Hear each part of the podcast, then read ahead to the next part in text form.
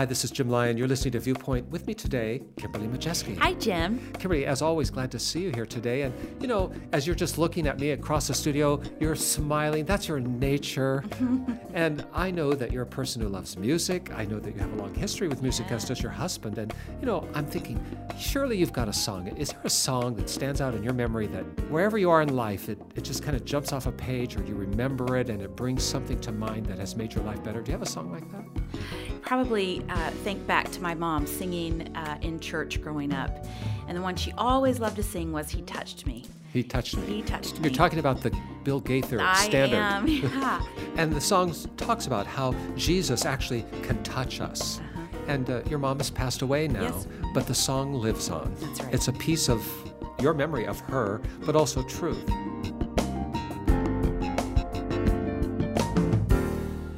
You know, as you're reflecting on that, uh, Kimberly, I, I just have to think about the power of music to speak into life. Oh, sure. It, you know, it transcends intellect even sometimes. It reaches every fiber of our being. There's an intellectual understanding of the words, but it also weaves in our emotions and we feel it differently than maybe just reading a book or hearing someone talk us through a crisis.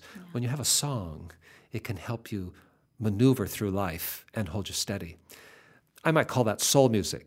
Now, but wait a minute. When I say the word soul music, that's a kind of genre of pop, Yes. isn't it? I mean, I grew up with what I call soul music. In my day, that was Motown music. Okay. Let me tell you, I had every Diana Ross and the Supremes album, Aretha Franklin, Gladys Knight. you. I was there. Yeah. And I loved it. But soul music is not just that genre.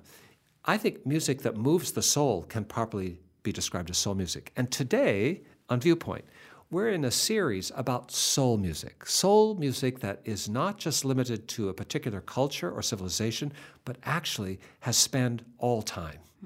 And we're going to talk about the Psalms, that book in the Bible, which actually is a collection of songs. Now, you're a Hebrew scholar. Yes.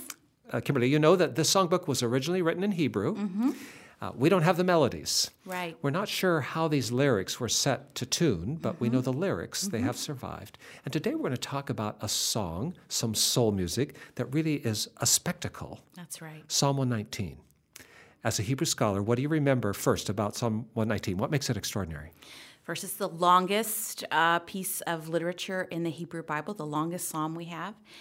And second, it is written as an acrostic. So every stanza begins with a letter of the Hebrew alphabet, and it's in order. So it's a repeating pattern. Mm-hmm. And so the merit of the ideas is in itself extraordinary. Yeah. But to craft it in a poetic way as an acrostic, It's very the stuff of genius. Yes. Mm-hmm. And today we're going to talk about one of those stanzas, one of those lines out of this great psalm, which is a kind of soul music for all people in all places, for you and I today. Stay with us.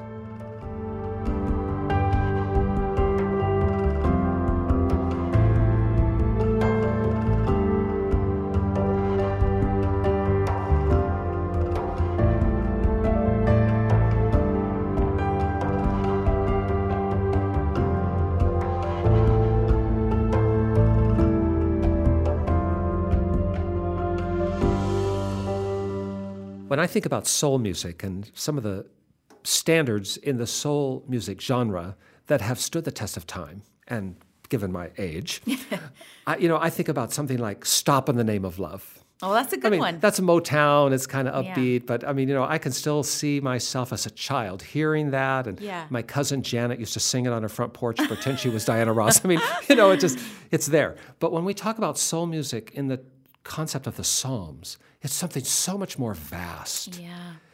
I think probably the most famous song of all time. Really, if I could do a, a doctoral study on what is the piece of musical literature that's had the greatest impact on the whole world over time, mm. I would conclude it be the 23rd Psalm. Mm, yeah. I mean, in the whole world, uh, people have a sense of the Lord is my shepherd, but it's actually a song. It's soul music. Psalm 119 may not be so well known, but it's no less meaty. It's got a lot of content. And uh, Kimberly, today, why don't you give us a, a sample of this great piece of music? And read for us some lines out of Psalm 119, beginning with, let's say, verse 55. Okay. I reflect at night on who you are, O Lord. Therefore, I obey your instructions. This is how I spend my life, obeying your commandments. Lord, you are mine. I promise to obey your words. With all my heart, I want your blessings. Be merciful as you promised. I pondered the direction of my life, and I turned to follow your laws. That last verse, number 59. I pondered the direction of my own life, and as I stopped and thought about it, mm. I turned to embrace your way, your teaching, your instructions. I mean, there's the key, mm. really, to the whole song. Mm-hmm. It's a decision, it's a turning point, it's a pivot in life where he stops to think and makes a decision, and that changes everything. As we uh, walk through some ideas that spring out of this soul music, I want to pay tribute to a great preacher who is long gone. His name was Clovis Chappell. Have you ever heard of him? Yeah, I have. Uh, he's actually from your neck of the woods, yeah, from yeah. Tennessee. and he was a great Methodist pastor and preacher. He wrote almost 35 books, I think. He had a terrific way of translating truth into everyday life mm-hmm. eloquently. Mm-hmm. I've been impressed to learn that as he preached, he did not use notes. But when you have a transcription of what he said, it's hard to believe he was not using notes mm-hmm. because it, it so elegantly and mm-hmm. seamlessly mm. flows together. And he wrote a book once, back in the 1930s, that has fallen into my possession that has, well, it's inspired me every time I look at it. It's called Sermon from the Psalms.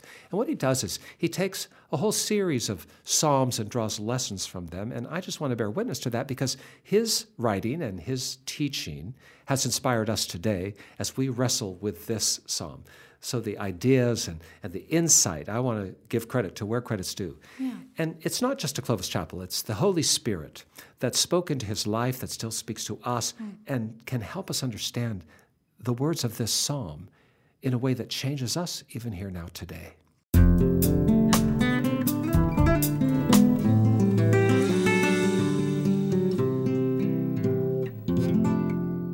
What would you say, Kimberly, have been some of the most important decisions you've ever made in your life? What changed the direction of your life? So I decided to accept a call to ministry. I decided to move from the place of my growing up to a new city to pursue education for that uh, calling.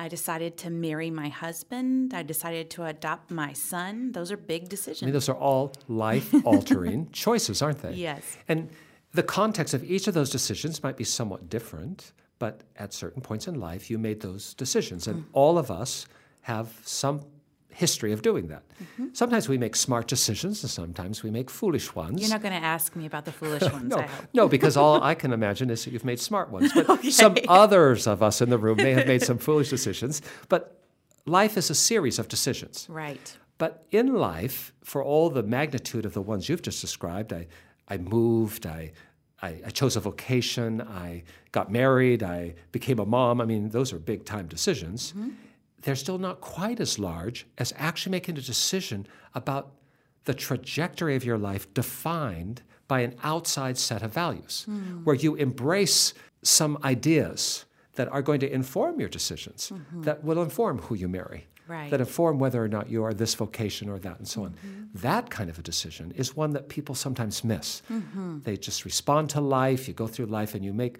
decisions along the way, but the big picture decision about what will be the frame of reference for my whole life, well, sometimes we just pass that by and we don't make that call. And in that way, we become reactive. We simply react to the things set before us instead of having some objective lens through which to evaluate what's set before us. Mm-hmm. And our soul music today talks about that big moment yeah. where the guy who wrote the 119th Psalm, and we're not exactly sure who it was, but that person came to a point in their life where they made this big decision. Mm-hmm. I stopped and thought. Mm-hmm. And that rises in uh, our conversation today, just this whole idea of thinking. Mm-hmm. You know, why do we find so much trouble along the way of life? And what are the things that cause us the most grief? How often do I stub my toe or get bruised or fall down? What are those circumstances? And often they're the consequence of thoughtlessness. Mm-hmm. I mean, how many people suffer loss because of an accident? Right. I was texting in my car, driving, and I should not have been. Mm-hmm. I didn't mean for anyone to be hurt, mm-hmm. but someone was, mm-hmm. Was thoughtless. And yet there's a price to be paid. How about uh, I just refuse to think about an opportunity? Uh, I was presented with some opportunity in life, and I just walked by it because I didn't have the time or the energy to process it. So I just, I just thoughtlessly said, "No, I'm not doing that," or "I'll walk by." Uh, so many things are lost because we just don't take time to think.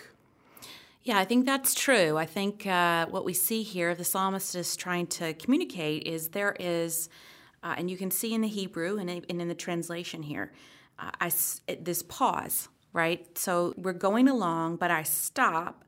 I think about what I have done, and then I turn my life, I turn my way, literally here, it's I turn and walk on a different path. So I am adjusting my physical self and the direction of my feet according to what I've just thought about. So, so, so there's a stop, there's a pause to take account of what's happening, what the opportunities are, or the, what the decisions you've made in the past. I don't know, Jim. I don't know. Maybe we live too fast and furious to really stop and take account sometimes for where we've been and our responsibility to what we've gotten ourselves into. Well, and we all sometimes are just in survival mode. Yeah. It feels like I don't have time or the energy to think. I just have to survive. And, Tyranny of the urgent. And and that's fair. And we all have many things to do and many options and choices to make, but they're not always framed by that big choice. And so, just exactly as you've uh, identified, the psalmist here is describing a life that has many twists and turns. And in the passage we've read, he's reflecting, he's remembering, I came to a point in my life where I just had to stop.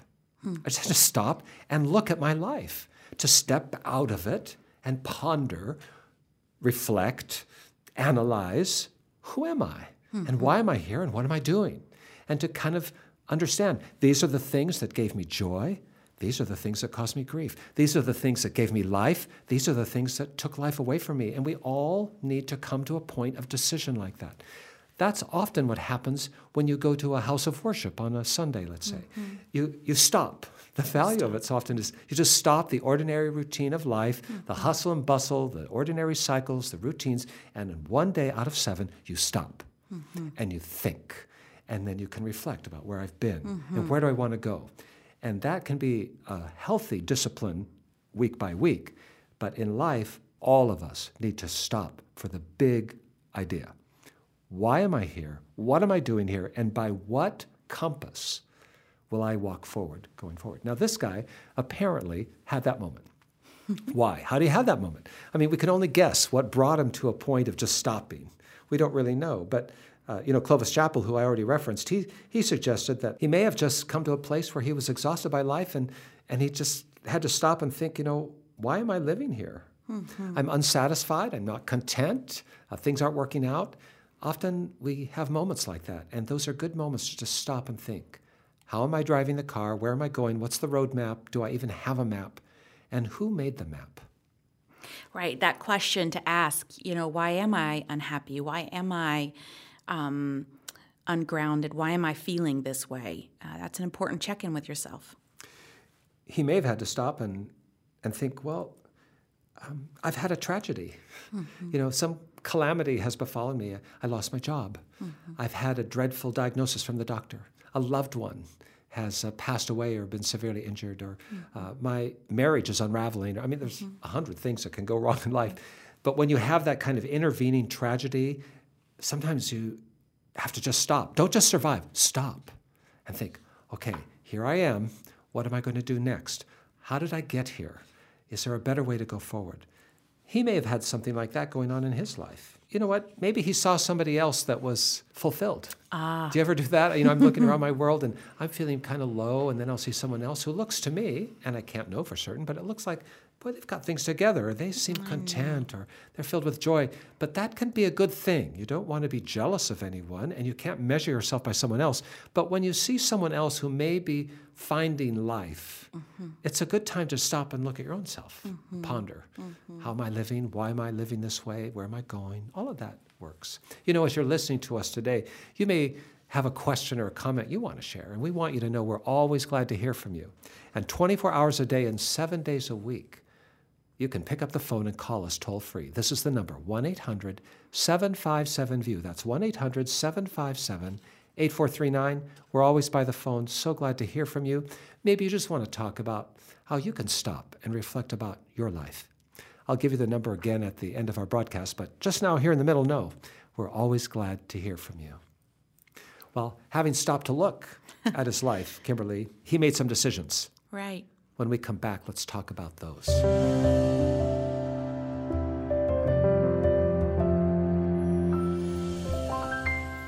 We're talking about Psalm 119, especially the 59th verse, where the author of the lyric of this great soul music says, You know, I stopped and pondered my life. I, I stopped and thought about where I've been traveling and why I've been traveling. I just reflected on my life. And as I did, I made a decision. I'm going to embrace the way of God. I'm going to take the Lord's instructions and His words and make them my signpost as I go forward. And this pivotal moment in his life now has outcomes. So, Kimberly, as the person who wrote Psalm 119, has acknowledged this turning point in their life. They thought about their ways. How would you advise someone listening to us today about doing the same thing? Where's a good place to start if you want to use God's way as your lens, the frame of reference for all the other decisions you'll make in life? Where would you start? For us, you know, that's Jesus. And we uh, know Jesus best through the revelation of Jesus in the scripture. And so that's a good starting point for someone who wants to know more about God.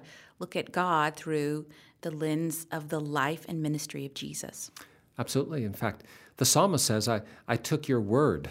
Mm-hmm. And, and the scripture also tells us Jesus is the, the word, word become flesh. It, it is the word of God, and it's the place to start when you want to know God, when you really want to understand the one who made you see Jesus. When you see him, you see the Father in heaven. And so start reading about him. And in the Bible, that's Matthew, Mark, Luke, and John. Great places to start. The whole of the Bible has great instruction for us.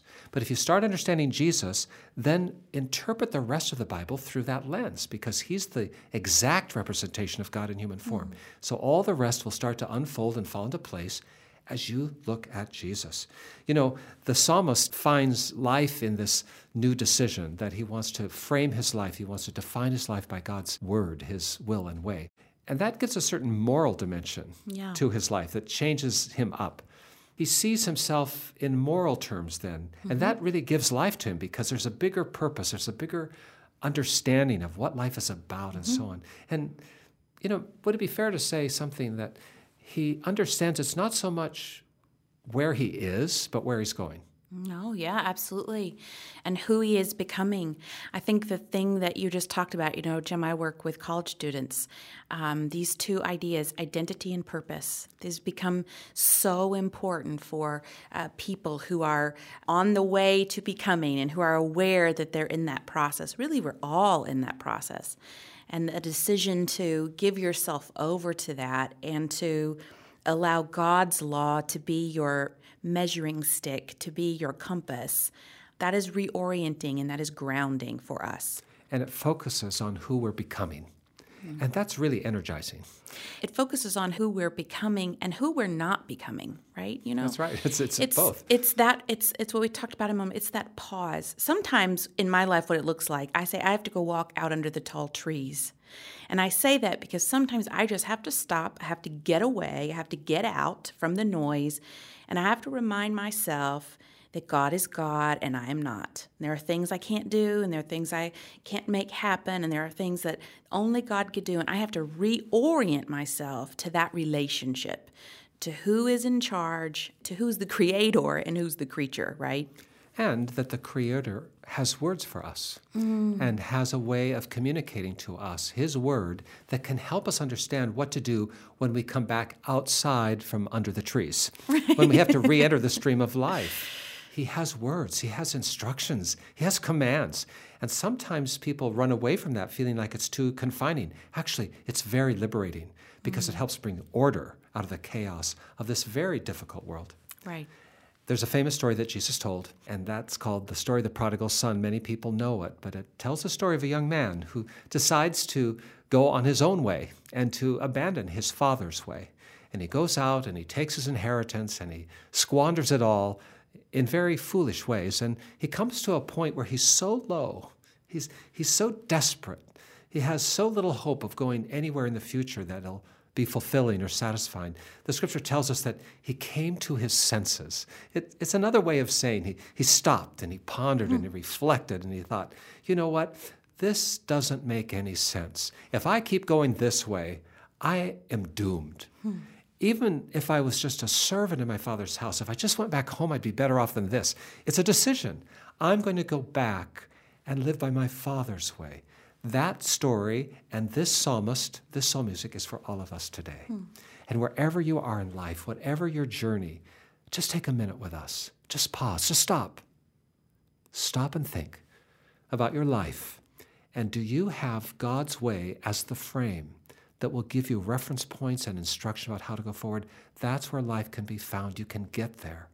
You can embrace that way. You can take a step towards God right now and go home into His arms and let Him breathe new life into you.